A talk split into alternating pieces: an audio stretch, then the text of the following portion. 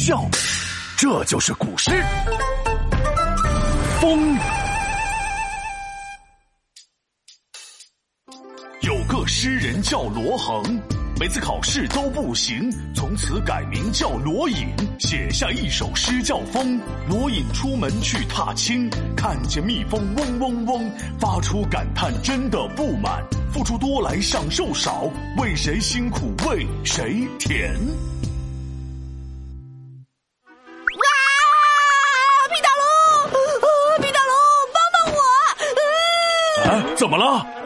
别怕，我来了。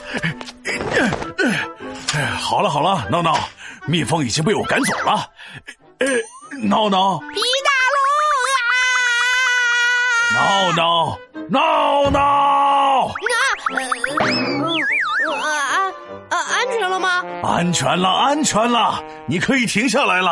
啊！吓死我了！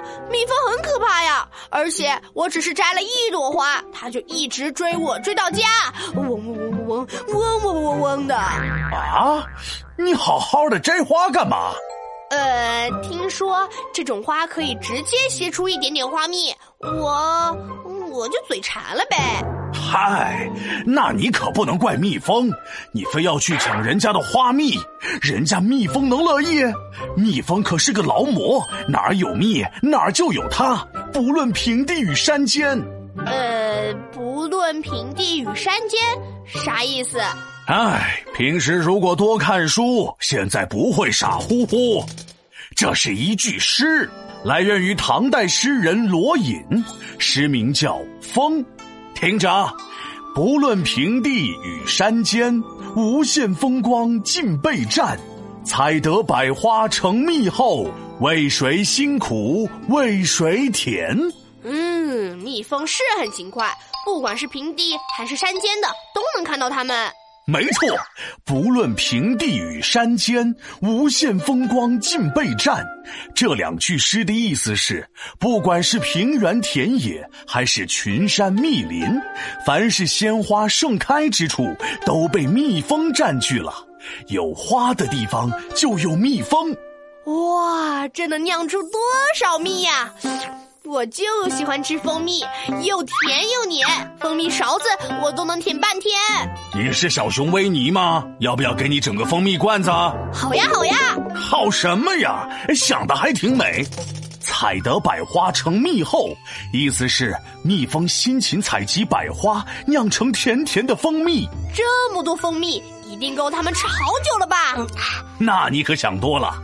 一般采蜜的都是工蜂，辛苦酿出的蜂王浆会献给蜂王和幼虫，剩下的花粉和花蜜才是给自己的。啊，那不是白忙活吗？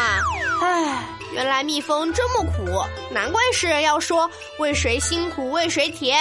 蜜蜂在为谁辛苦，又在为谁酿造甜蜜呀？对呀，小蜜蜂辛劳一生，付出的多，享受少，唉，不折不扣的劳模。也行吧，看在他这么辛苦的份上，我就原谅他。不过，刚刚追着我跑的那个玩命的劲儿，可吓死我了。呵，那可不，也累死我了。不过学了这首诗，你就没啥想说的？呃，蜜蜂很辛苦，蜂蜜真好吃。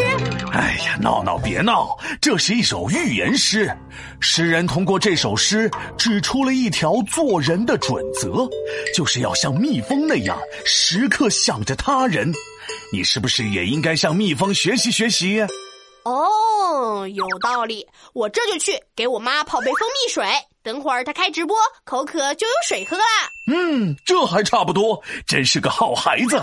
也许我这样做，等他发现我把甜甜圈全都吃光了，就不会那么生气了。啊！皮大龙敲黑板，古诗原来这么简单。小蜜蜂啊，嗡嗡嗡，采集百花酿蜂蜜，付出多却享受少，高尚品格很闪耀。听我认真来一遍，起。风，唐，罗隐。不论平地与山尖，无限风光尽被占。